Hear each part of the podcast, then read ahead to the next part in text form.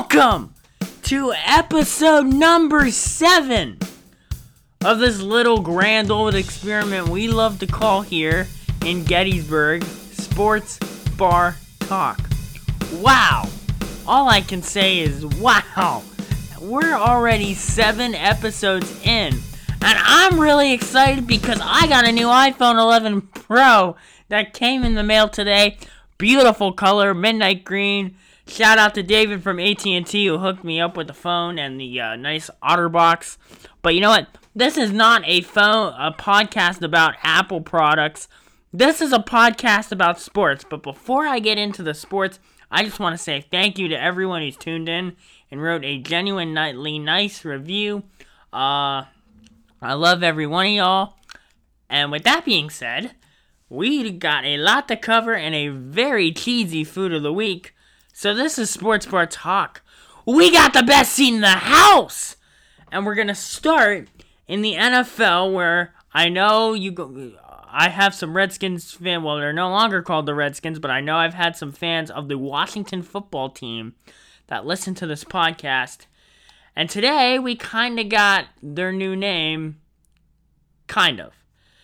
Just for this season only, though, as they settle on a more permanent nickname. The nickname for the Washington NFL team this year is, we're going to do another drum roll please.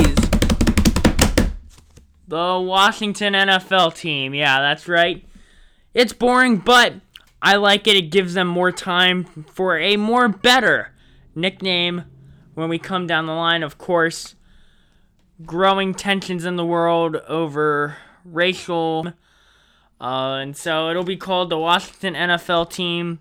Uniforms will still be the same, just you won't see any more Redskins stuff. The Redskins logo has been replaced on the helmet with the number of the player, so Dwayne Haskins will wear numbers and will have number 7 on his helmet. It's a lot like the University of Alabama, but the new team name is effective immediately, and it will remain in place pending an adoption of the new team name. The name comes after the team faced increased pressure to change its name due to racist connotations, according to CNN. And so, the decision to use the Washington football team name allows the franchise to undertake an in-depth rebranding process to properly include, to get input from players, former players, the community, their fan base, sponsors even, because I know if they had kept the Redskins, they wouldn't have had a name for their stadium because FedEx Field said they would have dropped out. So FedEx Field will still be around. And they hope to finish. There's still some stuff in the D.C. area that still has the Redskins name on it, whether Redskins Park, which I guess is the street that FedEx Field is on, or where the offices are located. They're still going to work on tearing all the stuff that says Redskins down. They hope to have that all taken down by the time they play the Philadelphia Eagles on September 13th. And so, let me know in your review, what do you think the new name for the Washington NFL team is going to be? Will it potentially be? What will the name be? I don't know what the name's going to be. I've heard maybe the Red Tails or the Nighthawk or the Red Hawks. We'll see. But that is the Redskins. Now, now to the next sport. We'll get back to the NFL in a bit because training camps are opening up right now as we speak. But we're recording this podcast on a Thursday. This is dropping on a Friday. I believe I mention this every week. But as I am recording this, we are about an hour and 23 minutes away from the return of America's pastime. That's right, Major League Baseball returns. Well, by the time this drops, it will have returned, and hopefully the New York Yankees will have defeated the defending World Series champion Washington Nationals. And of course, I've been over the new rules, no spitting, for pitchers to avoid licking their hands. They now have a wet rag out there on the pitcher's mound. The bench They won't be in a normal dugout. Some of the players will be actually sitting in the stands. And I was watching, they did some little spring training 2.0 games at the teams' ballparks.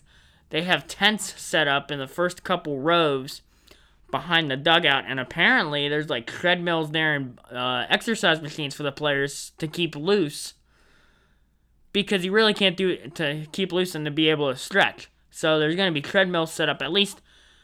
I think it was either PNC Park or Citi Field where I saw it. So quite frankly, that is amazing. It's like the NBA. I know the NBA at some of the arenas they have the bike machines while players on the bench get loose. I saw Chris Stapp's Porzingis when he played for the New York Knicks riding it when I went to see him play the Brooklyn Nets, one of his last games as a Knick before he got traded to the Dallas Mavericks.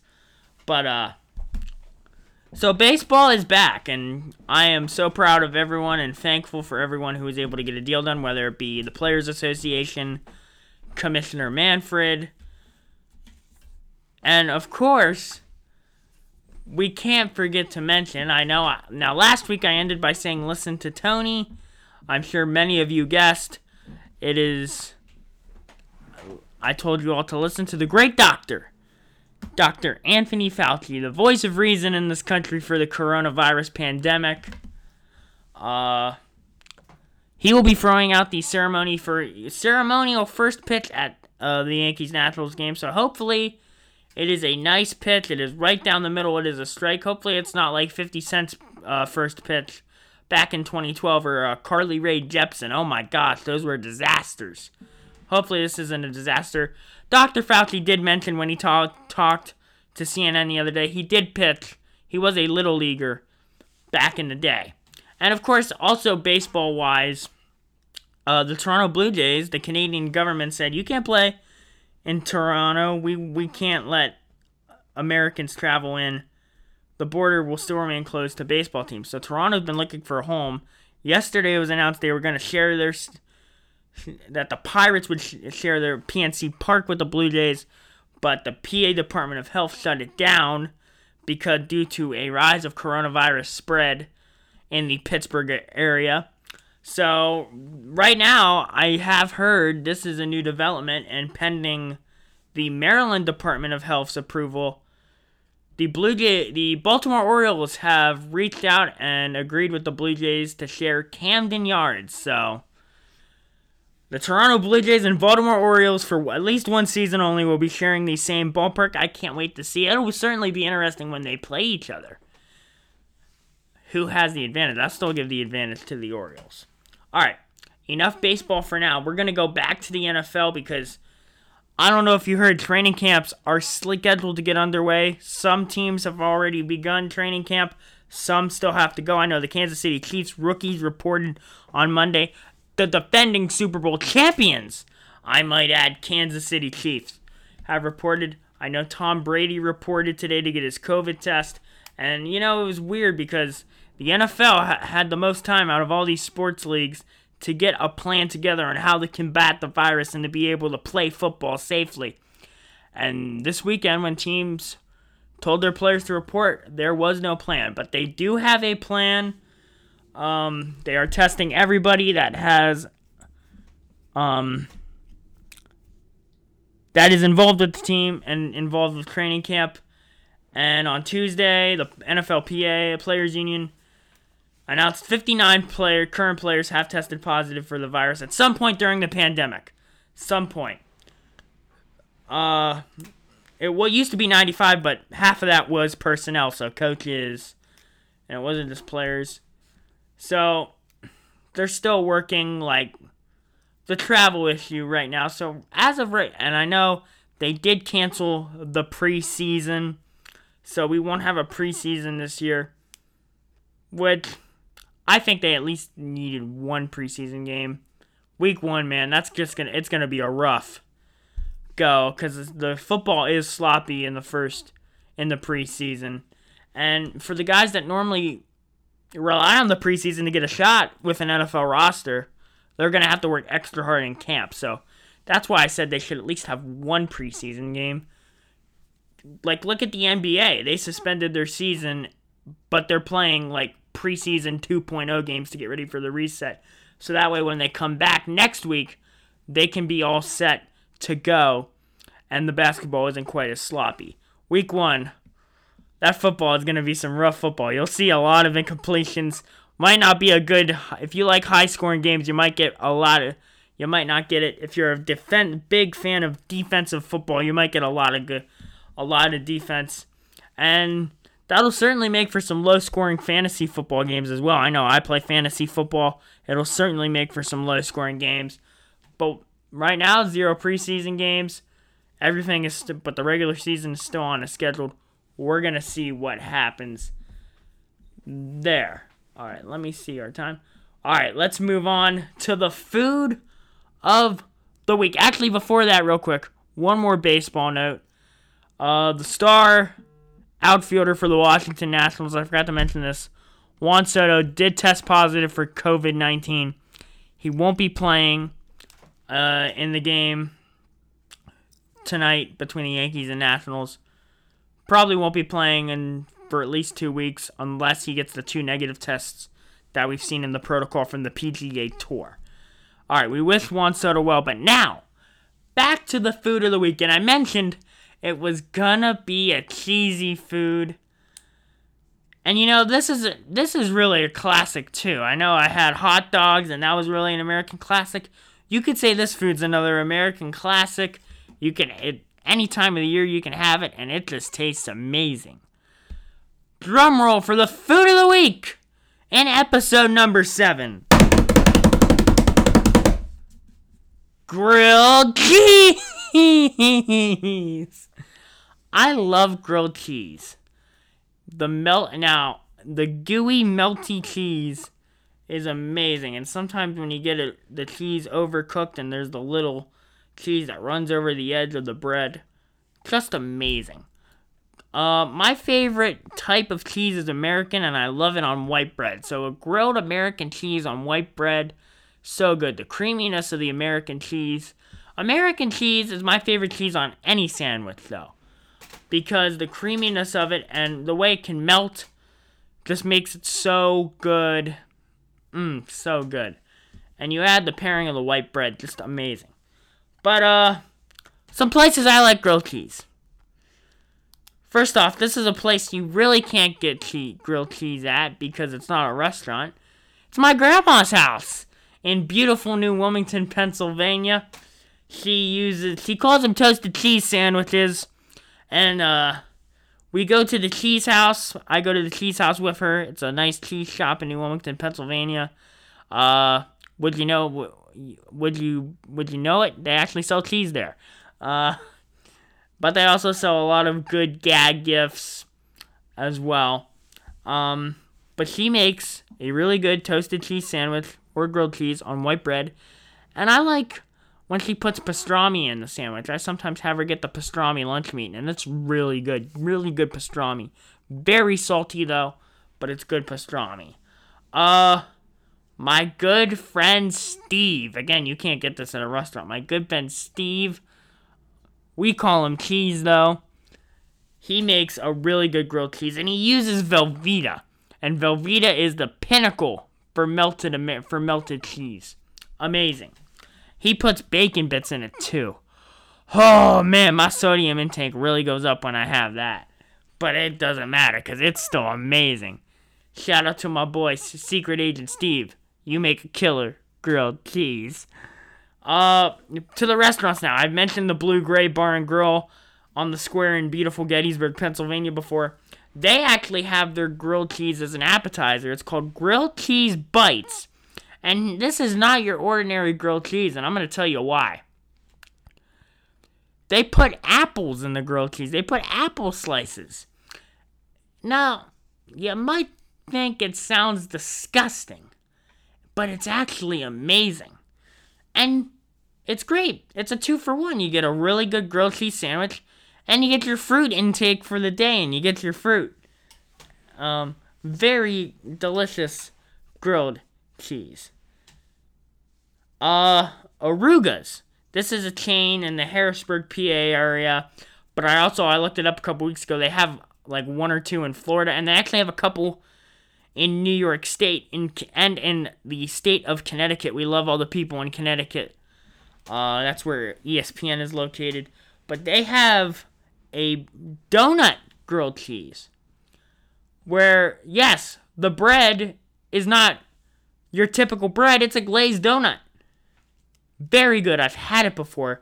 But they also have a burger there now. I forget the name of the burger, but the bun is actually two grilled cheese sandwiches. Heart attack on a plate! Heart attacks on a plate. Another place I like my grilled cheese. When I'm with my grandma, when I'm at college, and I go over to her house and do the laundry, it's very convenient. It gives me a reason to go see her. We sometimes go to this place on Route 18 in Newcastle called Grill on the Hill. And when you walk into the place, it's like a county fair in a restaurant. Just some of the exotic foods and the desserts they have. But I got the bacon mac and cheese grilled cheese. First off, it's on white bread. Then you choose your cheese. And they have so many different types of cheese. They even have a cheese I've never heard of that I only think is exclusive to Grill on the Hill called Buffalo Wing Cheddar. I have yet to try it yet, but I bet it tastes like buffalo wings. So, but it's a grilled cheese. So you pick the cheese, and then it's served in the sandwich with two slices of bacon and mac and cheese. It's amazing. I've had it twice now. I had it back in June. Just a beautiful grilled cheese, man. Everything about it's beautiful. I mean, just beautiful. And lastly, a place I love grilled cheese. Well, hold up, two places. In college, I go to the Tub, which is our little cafeteria. They make a killer grilled cheese. But they actually serve it on Texas toast. But last but not least, when I was 15 years old, back in the year 2015, hard to believe it's been 5 years, we went on vacation. Me, my mother, my father, and my grandma, the same grandma who makes the toasted cheese sandwiches with the pastrami in it. We went to the Rock and Roll Hall of Fame. We got to see exhibits on the history of rock and roll, some old merch by the Beatles, Green Day, a lot of stuff. But afterwards, then we drove to a suburb of Cleveland called Cleveland Heights, Ohio. Cleveland Heights. And we got to eat at this grilled cheese emporium. It's like Disneyland for grilled cheese. It's called Melt Bar and Grilled. Melt Bar and Grilled. And I can tell you, man, their grilled cheese is amazing. So, when I went with my family, first off, my dad got the Korean War Pig grilled cheese. And that is a Korean barbecue glazed boneless pork spare rib served with kimchi slaw, pear onion, cilantro relish, and a cheese we like to call Munster cheese. Now, that doesn't really sound all that appetizing to me, the Korean War Pig. So what I ended up getting when I was there was the Mighty Macaroni grilled cheese. And this quite frankly might be more of a heart attack than Arooga's. There's mac and cheese in it, but they go one step further and deep fry the mac and cheese. You heard me right. Deep fried. Ha!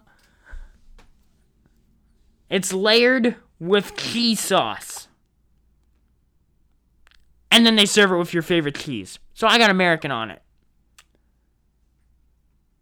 Quite frankly, it's gonna be messy for your hands. They layer the thing with cheese, cheese sauce, your favorite melted cheese. It's so good. It feels like just yesterday I had it. It was so good. Oh, if you're in the Cleveland area, go check out Melt. I think they would love your support.